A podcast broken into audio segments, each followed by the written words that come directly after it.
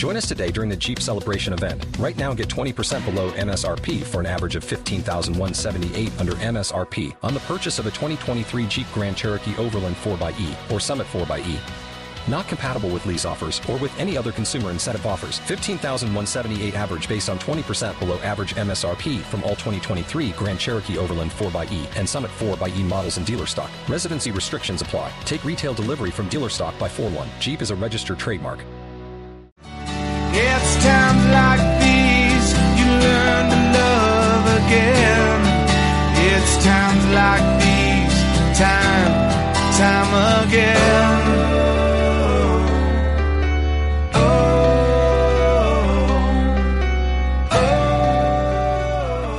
Welcome to the Outer Limits of Inner Truth Radio Show. OuterLimitsRadio.com. I'm your host, Ryan. This is The Death Show, Part 3, and it's our second focus on mental health. And I can't emphasize enough that when you are in a place very sad, very depressed, I think you should do whatever you need to do in order to feel better do whatever you need to do to heal yourself, to come to a greater understanding of where you are. And sometimes people have this idea, well, you know, I don't want to be judged. Well, I say to hell what everyone else thinks, to hell with worrying about what other people are going to say or think. This is your life. No one knows what you are going through the way you do. No one knows what you're going through right now. Only you. I don't know what you're going through my heart goes out to you. But please keep that in mind. Keep that in mind that there are all other methods of healing, tons of other methods of evolving and growing. Let us begin tonight's program. Joining us now is Dr. John Huber. He's chairman for Mainstream Mental Health, a nonprofit organization that brings lasting and positive change to the lives of individuals that suffer from mental health issues. He's a clinical psychologist, and he's also host of Mainstream Mental Health Radio. You know more about him by going to his website at mainstreammentalhealth.org. Dr. Huber, welcome back to the program. And uh, we want to ask you, from your perspective, what are some of the first things that a person can do when they have lost someone close that's going to put them in the greatest position to heal and recover? Well, it's interesting. People tend to respond in one of two different ways. One of them is they start using kind of rational coping mechanisms that, that have worked in other situations. And the other response is an emotional reaction. And neither one of them is necessarily better than the other one because they both can have positive outcomes, but they can also both have negative outcomes. For example, if you use a coping mechanism such as rationalization, intellectualization, you know, this person's been suffering for a long time, their pain and suffering is over you know that that can be a way for you to start healing and move forward in your life. But if all you do is you keep dwelling on how horrible the end of that individual's life is it could be problematic for you. The same as an emotional response where for example you know you you sit back and do the same kind of thing. You start feeling a sense of relief and recovery actually begins to happen but if you start sensing that fear or feeling of relief, one of the things you can also do is kind of neglect everything else emotionally in your life because you're finally getting a break, and that can be problematic in your personal relationships and things at work and like that. Dr. What do you think of the comparable differences between treating depression as a result of losing someone close with antidepressants and not taking them? I mean, do you recommend taking antidepressants? Do you recommend taking some type of medication in order to blunt the pain associated with losing someone close to you? Well, it's interesting. When I have patients who are getting on antidepressants, for example, I always talk to them about the fact that I don't want them to not feel the emotion. I just want them to have better control over that emotion. So if they're in a place where they're not able to function because they're feeling so sad and depressed over the loss of somebody. Medication may help them have that control so they can keep moving forward in their life while through therapy they can process and deal with the the issues associated with loss of that loved one. And what do you think would be some of the best methods of alleviating guilt associated with losing someone close. Sometimes people say, "Well, I didn't have, you know, I should have said things to them I didn't say," and they have this, you know, guilt. Well, you know, and that that's one of those emotional reactions, and that one can get you into some trouble. You start dwelling on things like, "What did I do wrong?" or "Could I have done anything different?" or "If I'd only done this," or "or if I could have done that, it would have been different." And you know, when you live with individuals for any length of time, you know, you do other things, like you say things you regret later, and sometimes you're not able to resolve those before that person, you know, dies or leaves your your life, and you, you dwell on that, and that that is a hard thing to overcome. And as a therapist, I try to work with the individuals to to help them understand that you know you're not to blame for that individual's death, and if they are to blame, they're probably involved in the legal process and are more concerned with that than the loss that they're having at that point. But the reality of it is you're typically not to blame. And we may have to go through several steps of, of reshaping your perspective, dealing with cognitive uh, clarification and working through not just the rational side of it, but that emotional side of it also. Speaking of rational and irrational, responses. When you are in a state of deep depression, I would imagine that not all of your thought process and responses are going to necessarily be rational. They're going to be probably in the extremes. Where do you draw the line between knowing that you are responding to a situation in a healthy, irrational way because you're basically being put to the test in the greatest way possible, dealing with such depression, and what is the line between that and a line where you're going way too far, where you could actually be causing damage to yourself and others?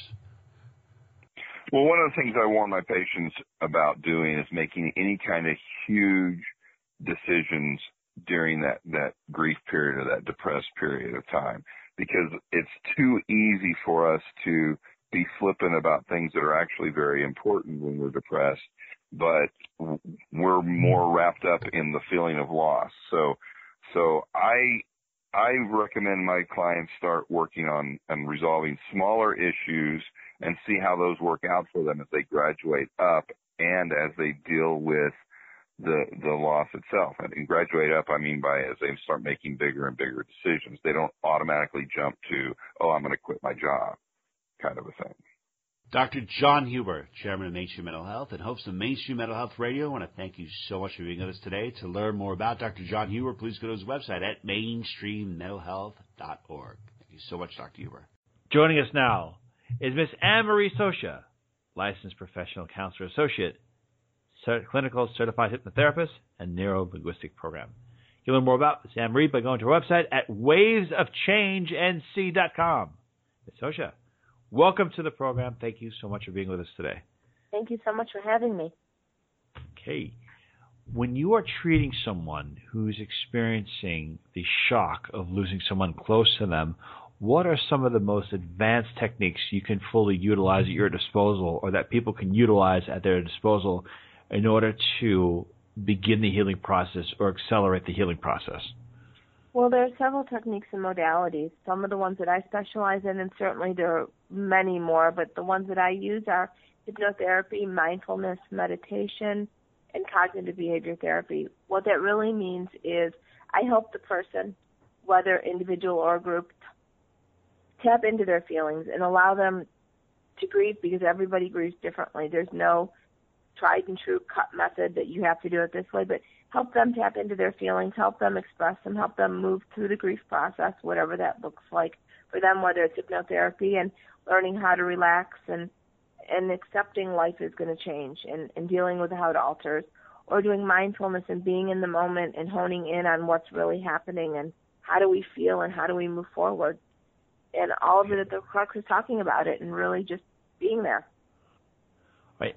Is there anything that a person can do to kind of re- restructure their brain in order to minimize or com- compartmentalize the feelings of anguish that they have when they lose a loved one? Is there anything that they can do to kind of, let's say, make sure that they can take care of nine to five job, take care of their primary obligations without having the extreme pain and suffering of losing someone lead into that and affect them in their daily lives? There are several things. One of the first things I would say is acknowledge the pain. Accept the fact that, you know, there's going to be grief and loss and sadness. And take a deep breath and maybe take several deep breaths. Remember the positive. Stay positive. Try to find things that make you happy. And when you have to do the nine to five job, because I know it's tough, you're going to go to work and you've got this loss at home that you're suffering. Maybe a husband died or a wife or even a pet, for example, and, and you're grieving and, and allow yourself X amount of time a day to, to let that grief happen. Hypnosis or hypnotherapy is amazing at helping you kind of find your inner chi and relax and just be in the moment and tune into what's going on, but yet find the happier side of it and, and be able sure. to go forward. Now, you specialize in hypnotherapy. Hypnotherapy. Can you hypnotize someone to not feel pain or not experience the pain and suffering of a loss of loved one? Can? Can people have people come to you and ask for that before?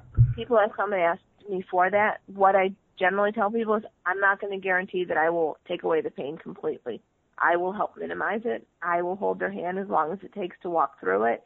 I will be there step by step to guide them towards a happier life, a life that's changed and altered in ways that they probably didn't want it to. Okay, now if they do, if they are, if you are successful in doing hypnosis and helping them to forget, minimize the pain, is that in one way, shape, or form potentially putting a ticking time bomb within their subconscious that may manifest physically? Because if they don't acknowledge the pain right away or they minimize it, is that something that could long term hurt them? I don't recommend anybody ever take grief and loss and, and try to put it push it aside and not deal with it. So through hypnotherapy, we would be dealing with it. We'd be talking about it, long talk about it in long sentences and long paragraphs to get to the root of it. And then through hypnotherapy, relax them to a point where it's not as traumatic, but it's still there. Because trauma and grief and loss are things that we need to deal with. And just putting more, yes, I agree that could potentially be a ticking time time bomb because at some point it's going to come back out and it's going to be something bigger to deal with versus okay. dealing with it up front. Well, and just to take a step back in terms yeah. of the grieving process, when you are grieving, what is actually happening uh, from a psychological perspective? What is occurring when you are when you're mourning the loss of someone? Are you um, what is happening to the body? What is happening to the soul? What is there a prolonged? Is there a certain step process that a person would have to go through?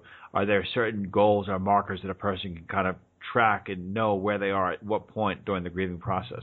it, everybody is different first off so anything that i say beyond this is individualized and every person is different but typically speaking if you're grieving more than a few weeks you might want to reach out to someone if your grief or your loss is taking over your life physical symptoms meaning you're crying all the time you can't get out of bed you don't want to go to work you're not eating you're isolating yourself if you're doing that for a prolonged period of time again a few weeks or more that's when you need to reach out to a professional therapist and say, I need someone to talk to, or reach out to your clergy or to a trusted friend and say, okay, I need to check in. I think that this is becoming a, a concern. If it's a day or two or a couple weeks or less, I wouldn't worry so much. Everybody's got to grieve in their own time frame. But if it's six months and you haven't left your house, there's a problem. All right. Now, are you able to possibly discuss the brainwave frequencies of people who are in extreme suffering or extreme mourning and the reason why I ask that is I'm curious to know if a person does meditate, which you are, um, you know, you talk a lot about meditation. Yep, I do. Can that actually shift and actually help the person improve their mental well-being? Can that help them accelerate the grieving process? I can tell you I'm not an expert on the brainwave piece of it, but I will tell you that I can alter the state to happier. I know most of my clients can come in and they'll be very stressed. Their heart rate is beating faster. They might have blurry vision. They may feel completely stressed out, whatever that term means to them. And after a session with me, they're calmer, their heart rate is lower, their blood pressure is down to normal. They're able to think and function properly. They don't have blurry vision. They're not panicking, if you will. They're not suffering the grief and loss as dramatically as they did prior to seeing me or working with me personally. And I think that's true for most hypnotherapists. Okay.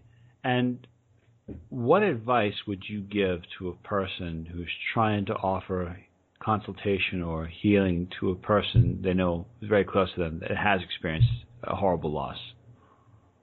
I would reach out to the person in whatever method they're comfortable with. If it's giving them a hug, holding their hand, having a meal, just sitting and listening. People often just want to be heard. They want to know that someone cares. So if someone's in grief or loss or suffering, just sit next to them and, and let them share with you what they need because everybody needs something different. Commonly, I tell people, tell me your story. Story. Tell me what you want to hear. Tell me what what would make this better for you in the moment other than bringing the person back or the animal back because I can't. What can I give you? What do you need? And, and sometimes it's just taking deep breaths with them and letting them just cry. Just be there and let them cry. Excellent.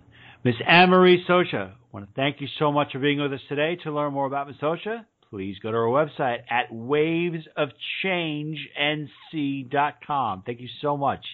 Thank you. Thank you for having me.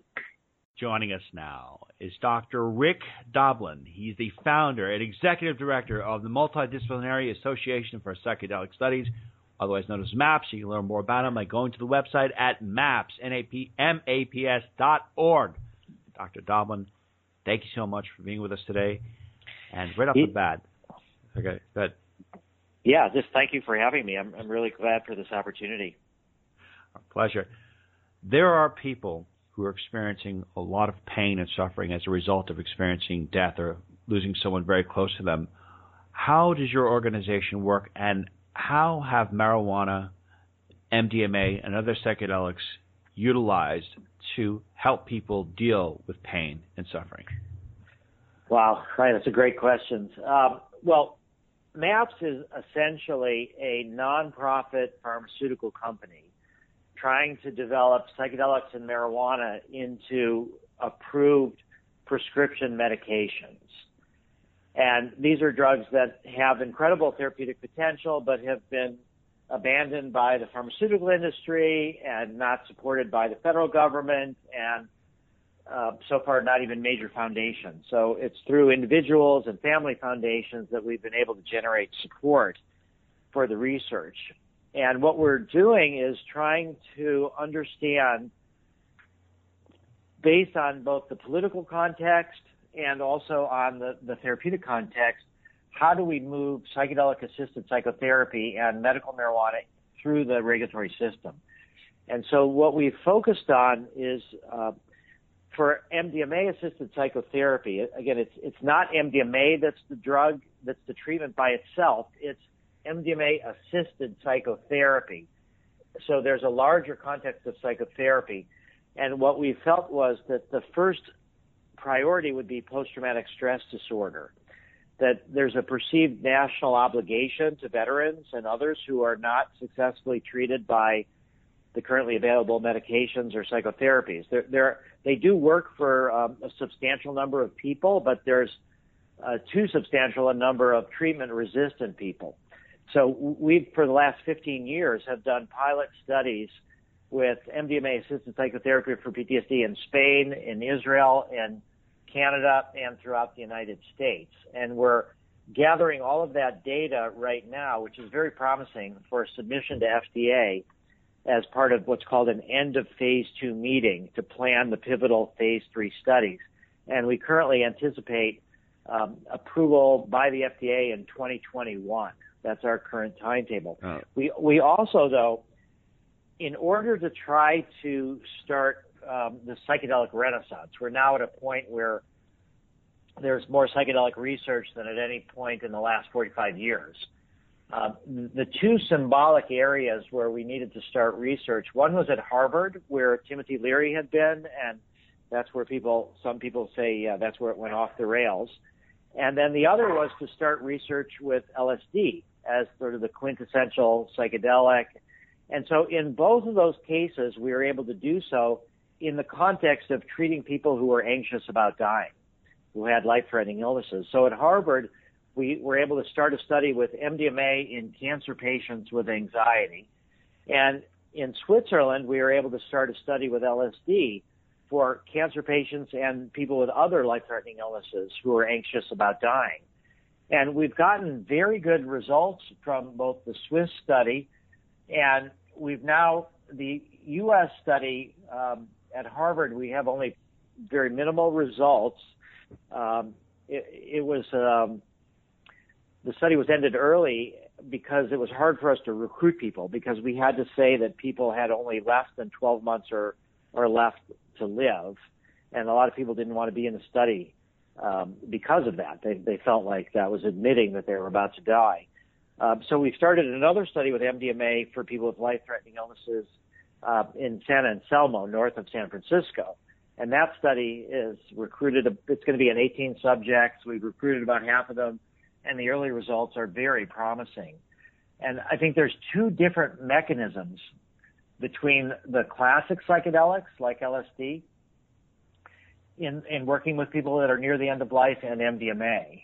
And so with the classic psychedelics, with like LSD, um, you're you're trying to help people have a mystical experience, to to let go of their fears of death, or to explore their fears of death, and then under the influence of LSD, people often have this sense of connection, this deeper sense of unity, this transcendence of time and space, they they kind of realize that you know it's not just our individual biography that that we're the product of billions of years of you know evolution and that that you're part of this bigger thing and that death is a natural part of it that you don't need to be scared of. So the the work with the classic psychedelics with people facing end of life is more about this mystical experience that helps people focus on enjoying the time that they still have instead of sort of mourning the time they're not going to have and with MDMA for people near the end of life or who are worried about life threatening illnesses, it's more about a reduction in the fear and anxiety about that.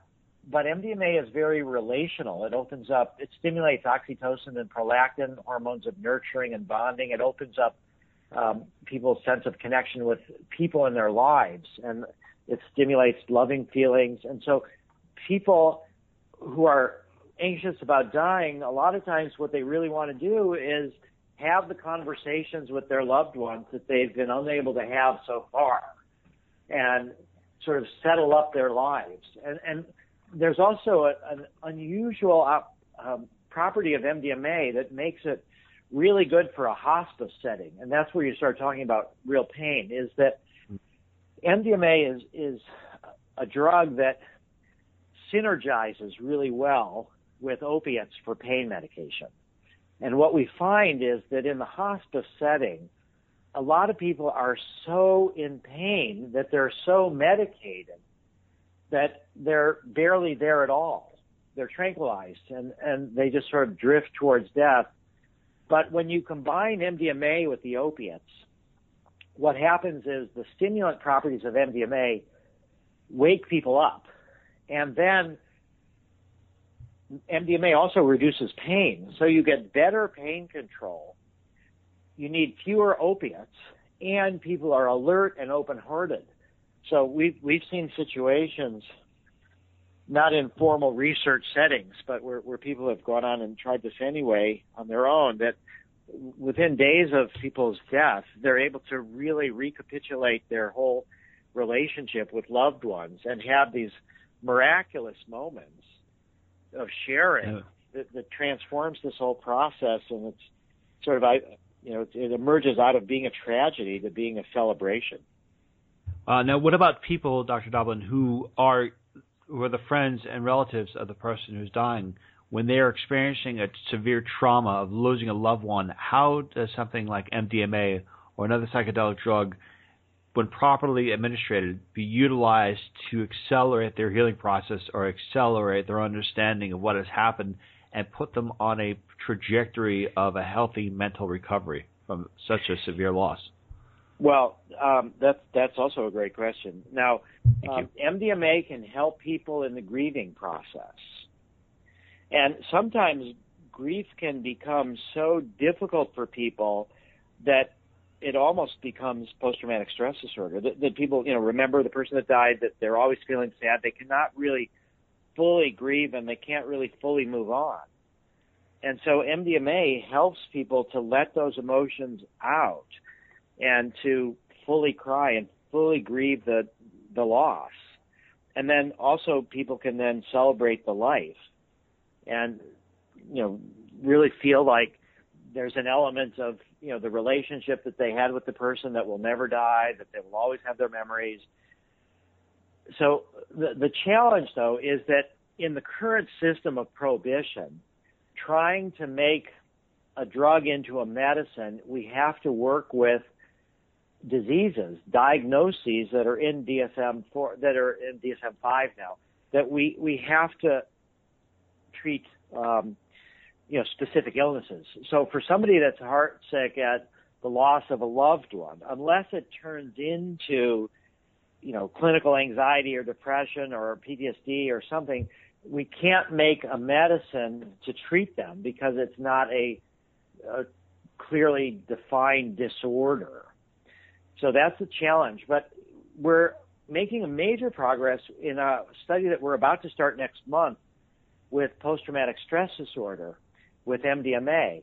And there's a therapist that have been aligned with the Veterans Administration, and they've developed an approach called cognitive behavioral conjoint therapy.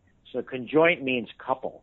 So it's a therapy for the couple where one member of the couple has PTSD, but the PTSD affects the relationship. And we've been able to get permission from FDA, from even DEA and the Institutional Review Board to give both members of the couple MDMA. So uh, the person that has PTSD is part of a study to make uh, PTSD into a medicine, and the person who is the couple, the who does not have PTSD, they're part of a scientific study looking at uh, the relationship and how this uh, relationship has changed through these MDMA experiences. So we could imagine that one day that could be expanded to people who are anxious about dying, because as, as you said, it really affects the whole family and the whole circle of loved ones. And other people need to, to go through this grieving process as well.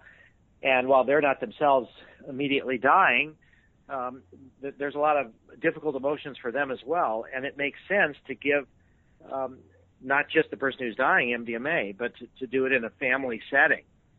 So that's going to take us a while to get to that point. But I, I do think that over time we're going to be developing MDMA into, and other drugs into prescription medicines. They'll be administered by trained therapists in special psychedelic clinics, and it will be initially just for the patients, but then it'll expand out to include the families as well. Okay, do you feel in any way, shape, or form that the factor of big pharmaceutical companies missing out on a big profit could be a reason why your work or the, this activity has not been developed quicker? Because if you have something that can help a lot of people in a very quick fashion, wouldn't it undermine a lot of these other pills that are out there that maybe would have the effect over a longer period of time? Do you feel that in some way, shape, or form, medical innovation is a deterrent um, towards allowing this to happen, to become full uh, fruition? Well, not exactly the way you said it. Um, okay. I think that right now, from a regulatory point of view, we're able to get permission for psychedelic psychotherapy research all over the world. So th- there are no fundamental regulatory hurdles to doing that. But from the pharmaceutical point of view, they don't really understand psychotherapy. They understand medication, but they don't understand psychotherapy. And the psychedelic drugs and marijuana also are in the public domain with the psychedelics, they're not the treatment by itself. It's psychedelic assisted psychotherapy. So the pharmaceutical industry just doesn't look at this as a profit center because the drugs are in the public domain. That's why we're doing non-profit drug development. Also because of the political controversy and also because um, really they just don't understand this mixture of pharmacotherapy and psychotherapy. But I think your your main point though is will these drug assisted psychotherapies, once they're approved, offer an alternative to the daily pills that the pharmaceutical company offers for PTSD, for anxiety, for depression? The answer to that, I think, is yes. That for some people, psychedelic assisted psychotherapy will be a preferred treatment option And in some significant number of cases, it will address the problem sufficiently so that people don't need daily psychiatric medication. That's really great. And can you see your work um, when it becomes, or as it becomes more accepted on a mainstream level, being a, a, great asset to humanity or being a means to have people live their lives happier and not deal with such post-traumatic stress disorder, not only from experiencing the death of a loved one, but uh, from a traumatic event that they may have had in their life otherwise.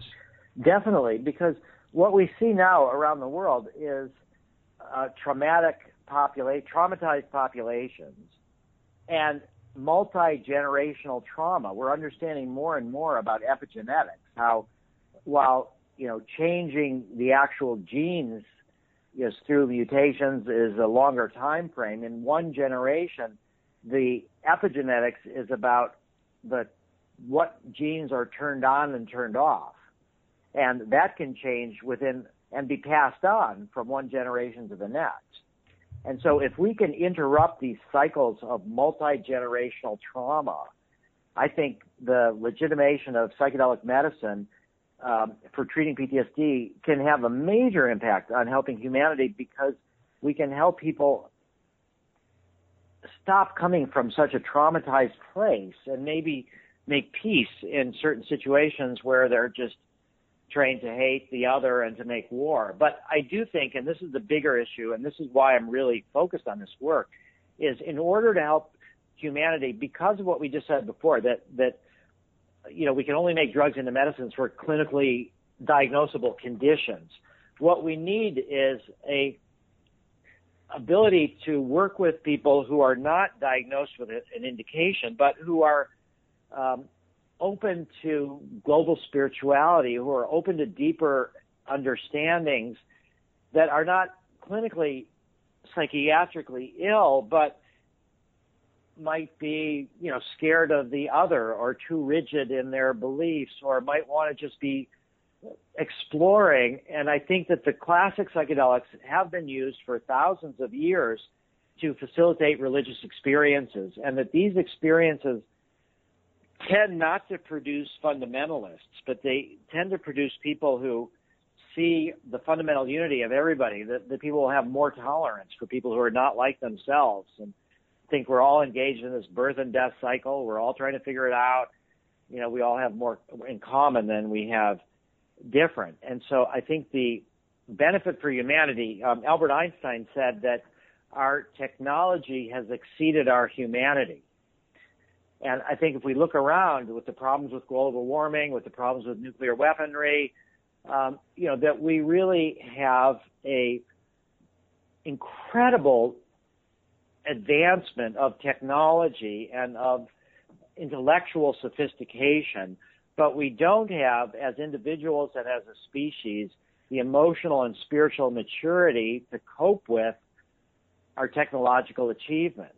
And therefore, we need a large scale advancement and a, a, a more spiritual approach, less greedy, more compassionate, more sympathetic to others. And I think psychedelics can play a major role in bringing that about. And we, we saw that in large part in the 60s in a small subgroup of people who were motivated to work on environmental movements, work against the Vietnam War, work in social justice movements and civil rights movements. You know, we, the classic, of course, is John Lennon, All You Need Is Love. That's a song he wrote after he took LSD. So that we have this social transformation that's happening anyway because of technology, the globalization but some people are retreating into fundamentalism as they're confronting other peoples, other religious systems, and some groups are becoming more rigid, but others are becoming more open. And I think the introduction of psychedelics in a legal way in our context where people can have support for these experiences can have a major impact on the, the thriving of the human species. Uh, Dr. Rick Doblin, I want to thank you so much for being with us today and for sharing your insight. I know you're very busy, but uh, I want to tell you I really enjoyed having you on. To learn more about Dr. Doblin, please go to the website at maps, M-A-P-S dot org. Thank you so much, Dr. Doblin. Great. Thank you, Ryan. It's uh, great questions that you asked. Very challenging and difficult questions and important ones. Thank you. Joining us now is modern intuitive therapist, Miss Beth Miller. You can learn more about Ms. Beth Miller by going to her website at bethmillermeditations.com. Miss Miller. Yes.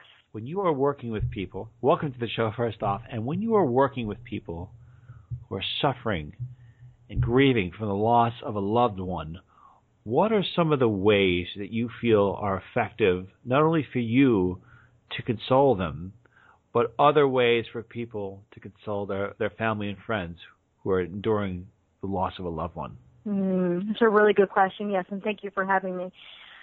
So, one of the things we have to do with um, people that are grieving and going through a difficult time after loss of someone or something is give them a lot of space to feel how they feel without thrusting a lot of expectations on them about how they should feel or how they should get over it um, everybody's timeline for grief is different, and usually it ebbs and flows. It kind of moves like an uncontrollable roller coaster for a while. And what people mostly need is somebody to listen with compassion and not use words like should, should not, or that they should move on, but just to really be present with them. Okay. And you've incorporated in some cases angels, guides, when you're working with people. Is that correct? Yes. Okay.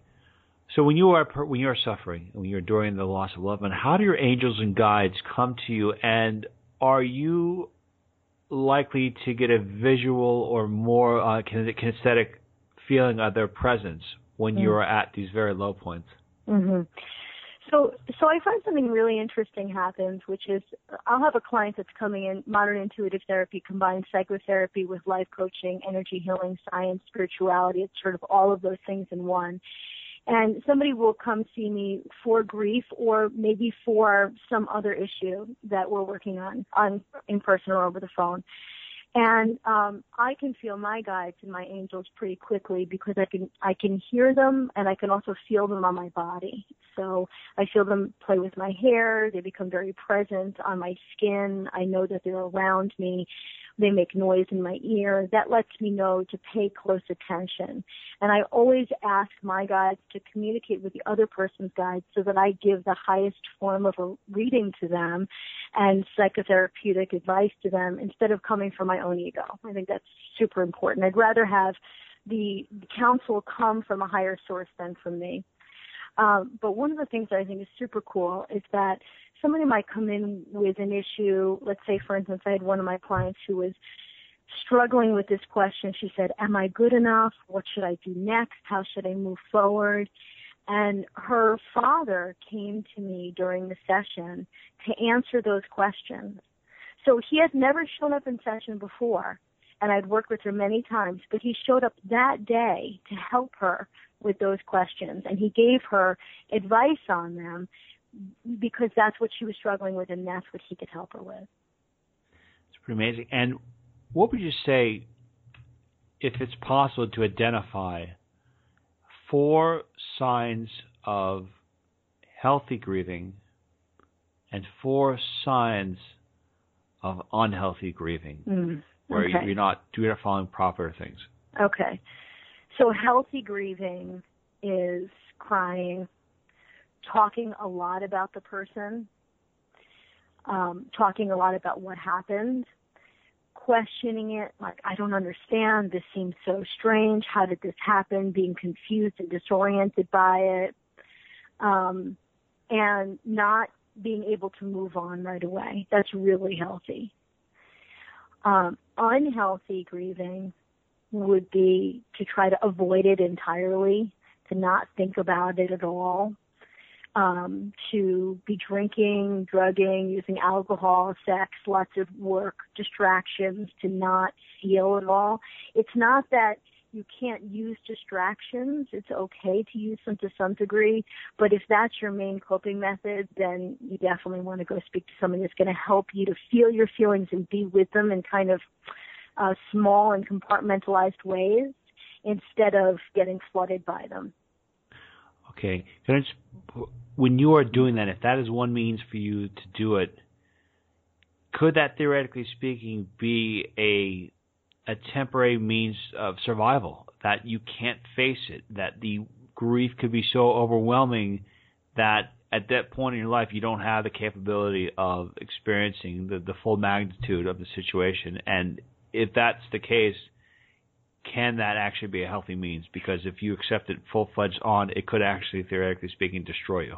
Well yes. But I'll, I'll say this. Human beings are extremely resilient. They're extraordinary most of us doubt our ability to cope with pain, but we actually can do it.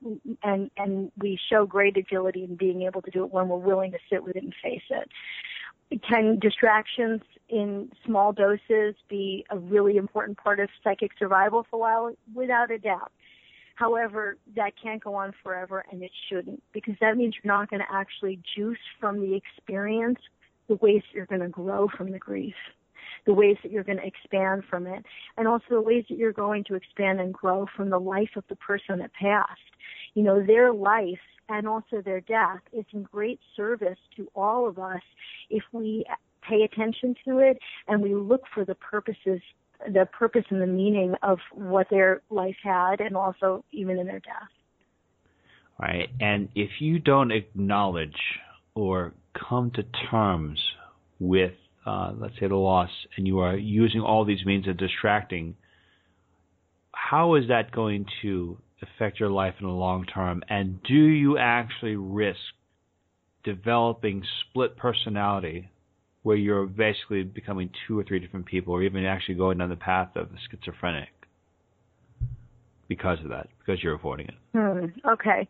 So I would say in almost every case, probably not. Um, becoming having multiple personality disorder or what's considered a dissociative disorder um, or being schizophrenic has a lot of other factors to it besides just grieving and just having a hard time coping with grieving. Grieving is so hard on us that we will try to do anything we can to avoid it, but m- most likely we wouldn't create other personalities that that those those two really are, don't have a lot of cause of, cause and effect there. Um, I don't think that's something to worry about. I think instead, what would happen is that you'd get more and more and more disengaged from your own life. You wouldn't be able to feel life, the highs and the lows of it, all the finesse of life anymore, the joy of life, because you're disconnecting from it. And then you have another thing to grieve, which is that you're not living your own life anymore either.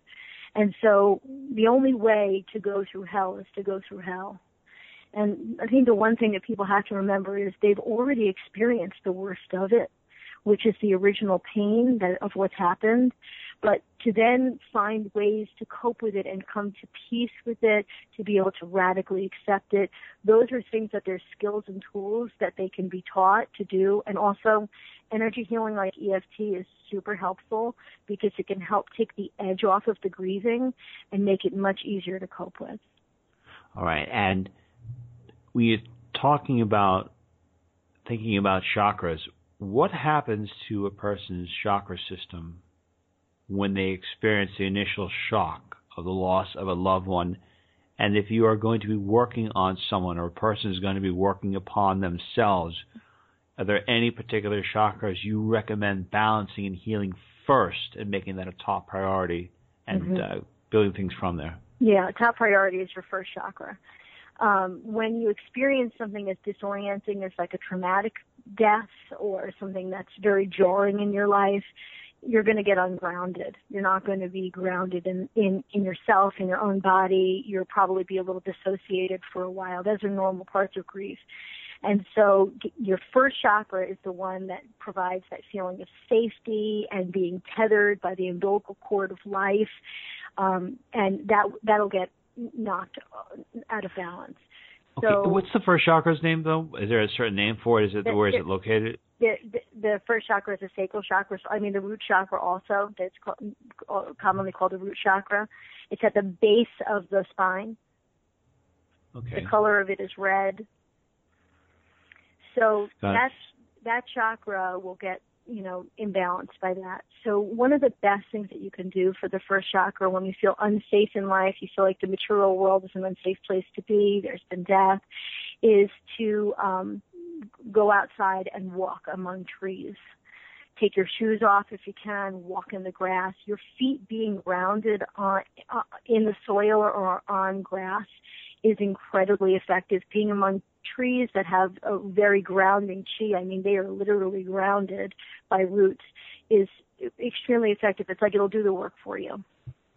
Uh, it's interesting you said that a very uh, close friend of ours, he had recommended that you go against a tree and you put your head, the top of your head against the tree, Mhm. and he said the tree will cleanse your crown chakra. It'll basically go through and cleanse you and clear you. I don't know Would- if that's something that would resonate. Absolutely, without a doubt. If you're willing to, and, and I, I'm willing to do this, and I think it's super effective. If you're willing to literally hug a tree, also you could put your back up against the tree and sit up against it, or actually place your chest up against the tree and hug it. Trees are extraordinary in that they really are great friends of ours. They provide our ability to breathe, and we're, they provide an incredible service to us but one of the things they have is such a powerful chi that they will absolutely ground us and if you hug a tree they will uh they will cleanse you Okay. Now, I want to come back to one thing we touched upon earlier, which is the difference between healthy grieving and unhealthy grieving. mm-hmm. And I bring this to your attention um, because I feel like in my life, when I've been at a low point or I've experienced suffering, these the biggest jerks in the world I, I've tended to meet around these periods of time. Mm-hmm. And I'm wondering if lower astral entities tend to gravitate towards people who are grieving and try to push them and to drive them and really cause them a lot of unnecessary pain. And I'll give you an example of this. A person could be experiencing a tremendous amount of guilt or suffering over something that could be something that they may not necessarily be responsible for. Mhm. And I'm wondering if you if that's something you have experienced, and I'm wondering how people could actively protect themselves from any other outside force that would try to seize upon their grieving and kind of make their grieving uh, an etheric meal. I hate to say Mm. the word. Mm, wow. Um, do I think that happens? Yes, I do. Um, I also think that when people are in a, a, a, lower or darker place, that their energy is like a boomerang, and so the world around them is going to mirror back to them how they're feeling, and that's what they're going to attract into their life. So, unwittingly, it's not just that those beings might be seeking them out, but unwittingly they're also attracting people like that to them. Um, and and also it's really difficult to be around positive people when you feel really low, and so you want you're you're going to sort of unconsciously want to be around other people that are in the, the same kind of space you are. Um, so my suggestion, though I think this is kind of hard for people that are grieving to do, but my suggestion is to do a pretty simple exercise where um, every day you actually fill yourself up with light from the inside. I think this is one of the best protection methods that you can use. Um, instead of just creating sort of a an orb of light around you, which is to keep things from coming in, I'd rather have people saturate themselves with light from the inside. So I just ask them to grab a piece of uh, universal, beautiful consciousness in the form of golden light to place it inside their chest and then every time they breathe in to let that light expand until it saturates every cell, every atom, every organ in their body, down to the tips of their toes, up to the crown of their head. And if you're fully saturated with light, nothing can come in because there's no room for it. Dr. Beth Miller, I want to thank you so much. I really thought you had a lot and you had a lot of great insight. Thank you. And to learn more about Miss Beth Miller, please go to our website at bethmillermeditations.com. Thank you so much. Thanks so much for having me. Joining us now is Michelle Bekaert, licensed psychotherapist, hypnotherapist, who specializes also in past life regression. You can learn more about Ms. Bekaert by going to her website at michellebeckhart.com. That's M A C H E L L B E K A E R T.com. Ms. Bekaert, welcome to the program and thank you for being with us today. Thank you. It's my honor to be here. Thank you. When you are working with someone who's experienced a tremendous loss, lost someone to death, what are some of the first things that you will do to work with that person to put them on the road to recovery and to begin their healing process? Well, at first, I talk to them about giving them permission to to grieve, um, to feel sad, to not feel normal for a while, and so many of my clients who have lost someone dear to them feel that they should just be getting over this. And um and you know that life moves on. And they take a few days off work and then the rest of the world forgets that they are in grief. And it's important to um, be kind to oneself to reach out to friends and family members who are supportive and just to allow the emotions when they come up, whether it's sadness or anger, depression, we have to remember that those emotions are stored in our bodies. And so it's important to let those emotions flow out as they come up. Because as we try to talk ourselves out of them or tell ourselves, we really shouldn't be feeling that, we should be over this by now, those emotions get stored in our physical bodies and can they and then they just grow. And then we come to a point where we not only won't allow ourselves to feel the sadness or the negative feelings but we're not able then to experience our positive emotions like joy and happiness okay so by repressing these or not dealing with these, how? What are some examples of these uh, feelings seeping into our daily waking life without us uh, knowing it? Um, we start to feel numb. We start to just lose interest. We discover that we um, don't feel or experience the love from other family members or friends or, or members of our support network. Um, we might just start feeling angry. Um, and that's often what happens. We'll start feeling angry and irritable, and we don't know why. And often, when that irritability comes, it's just sitting on top of a whole pile of sadness that needs to come out. So, watch we watch for the irritability and that numbness, that feeling of I can't feel anything at all anymore. Really should be a signal to us that we're suppressing. We're suppressing the emotions and those feelings that need to come out. Right. And when you're talking with people, they're probably trying to figure out why. Why could something horrible happen? Why did it have to happen to me? When you talk with them, do you look at and at and tell them that there's an external force that is responsible, a collective consciousness or supreme being that is responsible for orchestrating all things, or do you relate to patients that these are actions of everyone's initial doing? Like, how would it, what is your perspective on that? My perspective on that is that we are all soul, and that as soul, we choose our life circumstances before we incarnate into a lifetime.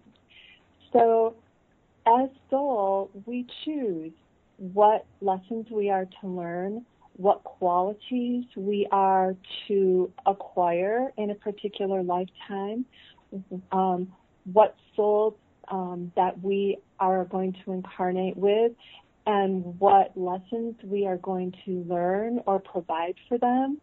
And we choose when and how we die. And after doing hundreds of past life regressions and life between life regressions, as I've guided my clients through the death scene, um, in every single circumstances, or every single circumstance, they have felt a feeling of extreme peace and love when soul leaves their body. Um, they are guided um, to a place that's filled with love and acceptance, and they meet with their soul family. Um, so the the idea of this is some random act that wasn't there, if we can let go of that notion and recognize that this loved one this soul has completed their journey here. They've graduated. They've done what they were here to do, and they have chosen to leave. We can honor that. Um, we can make this a celebration rather than this is unfair. How could this happen to me? Somebody, um, somebody outside themselves decided to make this happen, and God is so unfair. Um, yeah. no well, I oh, there's something we talked about at the beginning of the show where I guess some of the common things people will say is, oh, you know, you lost so and so, but they're in a better place. I want to tell you from my personal perspective, I love being with my family. And I don't care how wonderful heaven could be or how I have all these soul families. I don't think that there's any better place in the universe than me with my family. That's probably the the, uh, the fruitiest thing anyone will ever hear me say but it's the truth.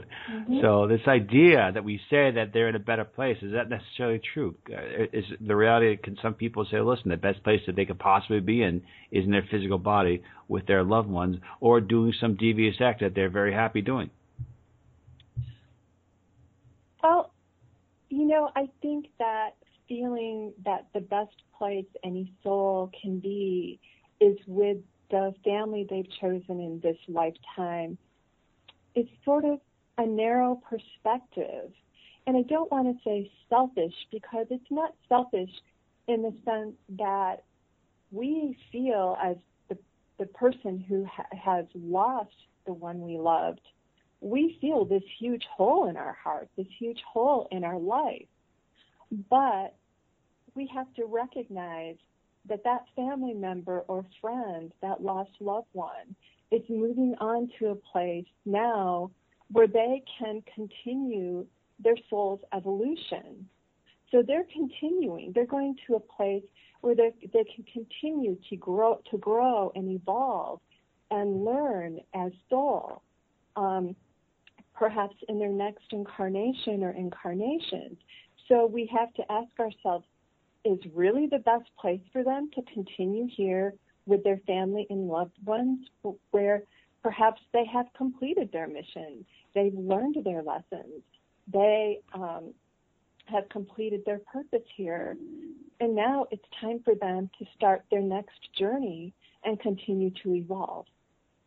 Okay, why would we have to come and go through a physical form to experience unconditional love if our origin is that of unconditional love? And apparently, the spiritual realms, a lot of our celestial ones, are pure unconditional love. So, why would we need to come to a physical body to learn or to appreciate unconditional love when many of us probably already do? I can't imagine a single being that would be immersed in unconditional love could not see that and recognize and say, hey, that's fantastic. Why would we need to come into a physical body to understand that? Well, that's a really good question.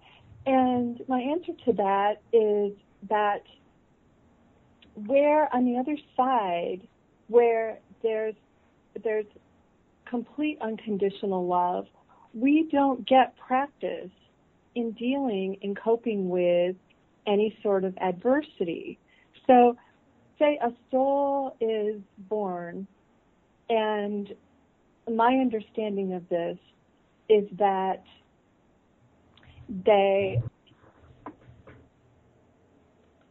they come from a place where everything is playful and loving, um, but there's really no not much of a sense of responsibility.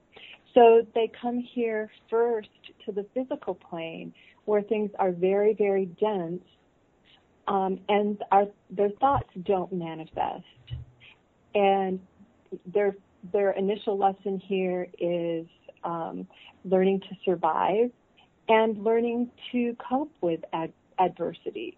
Because wherever we go, there is going to be that. We have to learn to manage those emotions that come um, with being in a physical body, like anger, like sadness, like resentment, like jealousy.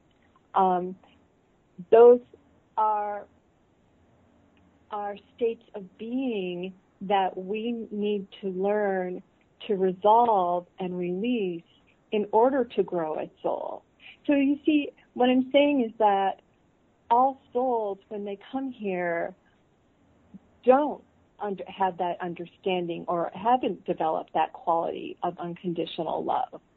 And so they um, may come in with um, a sense of anger or um, greed or whatever it is. So souls evolve and evolve and evolve um, as they deal with adversity and difficult situations and also very loving situations to really gain those qualities on a soul level, if that makes right. sense. Uh, Ms.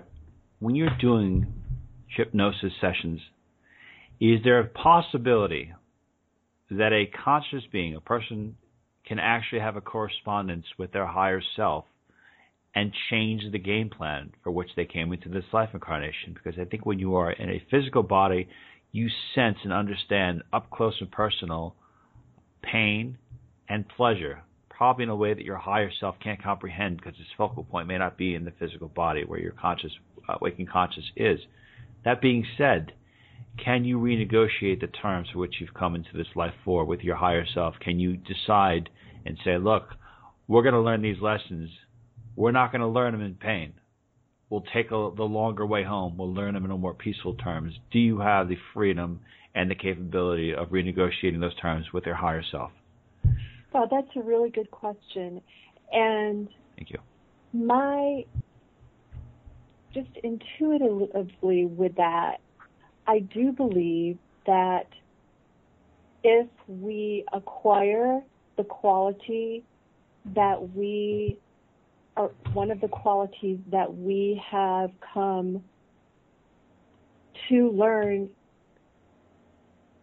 then we can possibly, I wouldn't call it renegotiate. And, but on a soul level, we always have free will. So in every experience that we go through is sort of a spiritual test. And so say we pass a particular test and, and acquire the skill or ability um, in a situation that doesn't require much pain.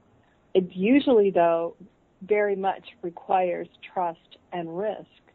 And we pass that test, then we we may not need to go to um, or go through a situation that brings pain um, because we've already acquired it through our trust in ourself, in spirit, and our willingness to take risks. So yes, things can change with our free will. I think that we experience more pain and more difficulties when we allow fear to control us. Um, and then it's when we don't do what we need to do because of fear-based beliefs or fear of taking risks, it's like then the universe or then um, soul or our guides and spirit, you know, might give us a little, you know, pinch or knock on the head and say, well, okay, um, if if that's not going to work, we're going to bring you a biggie, and so the challenges could get bigger and more painful as we fail to um, to move on with with the tests or um, the tests that are given us. You know, each little one is I don't want to say failure, but if it's brought to you and you respond based on fear, well, then the next one more may be more difficult. So, yes, I do think um, that we can renegotiate, and that is based on our willingness and trust to to go forward and take the risks and um, and always choose based on love rather than fear. Excellent.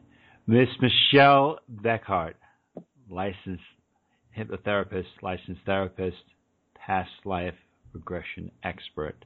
I want to thank you so much for being with us today. And to learn more about Ms. Bekaert, please go to our website at michellebekaert.com. Thank you so much, Ms. Bekaert.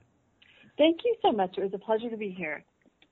Joining us now is Dr. Guiney De Silva. She is a child and adolescent psychiatrist. Learn more about it by going to our website at lagunafamily.com. Dr. DeSilva, when you are experiencing a tremendous amount of emotional pain, especially when you've lost someone close, especially when you're in a depression, what are some of the things that you recommend that you do to optimize your physical health? Are there things that you can do naturally that will increase your mood, whether by food, whether by exercise? What are some of your recommendations? Absolutely. You know, when you're depressed or uh, grieving a loss, it takes a gigantic toll on your body and your mind. So the first thing I tell people is to take care of the basics. You've got to take care of uh, your basic health, uh, meaning uh, you know get out of bed, brush your teeth, wash your face, take a shower, take care of all of that, keeping yourself clean and uh, ready for the day. And then to pay attention to your nutrition. So all the basics of nutrition. Eat breakfast. Make it nutritional. Uh, don't just eat a, grab a donut or uh, or skip breakfast or skip well, what, your what if it's hydration. an ice covered donut? Isn't that doesn't that will that make you happy in the short term? Because if I if I given the choice between oatmeal and donut, I choose the donut always. Well, yeah, if, you know, well, but if you're depressed, you know that sugar can cause inflammation and make it even harder to manage your emotions and regulate your emotions. So, especially when you're going through such a hard uh, time as being bereaved, uh, a donut, you know, here and there may be okay, but just make sure you're getting all of your nutrition. So, add a slice of ham with that uh, donut, or uh, maybe a little bit of that oatmeal also, or an orange with your donut, so that you get some nutritional uh, calories and um, quality in there. And, and make sure you have some snacks that are healthy, and lunch and dinner. So, and what about uh, exercise? Is that important as well? Even if you're not, say, for example, you're not really into exercise. I mean, should you start doing it anyway? Does that have a, a positive effect on your mental health? Absolutely. So any kind of movements, you want to keep your body and your mind healthy, and that helps to regulate your emotions. It's like a, a triad: emotional um, well-being, your spiritual well-being, your mind, and your and your body. So um, yeah, any kind of exercise. I wouldn't jump into a whole big exercise program when you're grieving, um, but get out and take a walk with your friends. Um, uh, walk even uh, down the street take your dog out for a walk, just so you're getting some movement in. Yoga is fantastic for depression and anxiety. It actually has a great uh, evidence base for um, treating anxiety and um, depression. So, and yoga can be practiced with other people. You get out there into a studio. Uh, there's a lot of feel good uh, vibes, you know, when you're practicing yoga with other people in a studio, and it actually helps you uh, feel better. Awesome. And the final question I have for you is, what would you say would be your best piece of advice for pulling yourself out of a deep depression? Well, um, actually, several pieces of advice. One is to understand that the grieving process is a process. That it's not just going to um, uh, be taken care of immediately. It's not like you're going to go from one day you're grieving and the next day you're happy. You'll have uh, feelings, lots of different feelings, feelings of grief, of anger, of sadness, of denial, of negotiating. And all of that takes time. It takes its own time. So maybe the best piece of advice um, is to allow yourself to grieve, take care of yourself while you're grieving, and allow for that process to occur. And it could take quite some time. And get help get help if you really uh, get stuck in feeling depressed and sad. Get go out, talk to your friends, go for grief counseling, go to grief groups, get a therapist. Um, if you start to have like other physical problems associated with depression, like clinical depression, see a psychiatrist. You can take an antidepressant and um, and feel healthier. Dr. Gani De Silva. Yes. I want to thank you so much for being with us today to learn about Dr. De Silva. Please go to our website at lagunafamily.com. Thank you so much. Thank you. Okay, everyone, that concludes part three of The Death Show. Special thanks to our esteemed mental health professionals. The next part in The Death Show is going to focus on what you can do for others. Hope you continue to listen. To learn more about the Outer Limits of Truth Radio Show, please go to our website at outerlimitsradio.com. Want to be heard or seen in front of millions of people? Want to be an expert on TV or radio? Goldman McCormick PR is a New York City-based public relations agency that specializes in traditional and social media placement for law, finance, media, and corporate-based clients. Goldman McCormick PR also a specialist in website development, radio show creation, press conferences, media training, and so much more. Check out GoldmanMcCormick.com for more information. GoldmanMcCormick.com.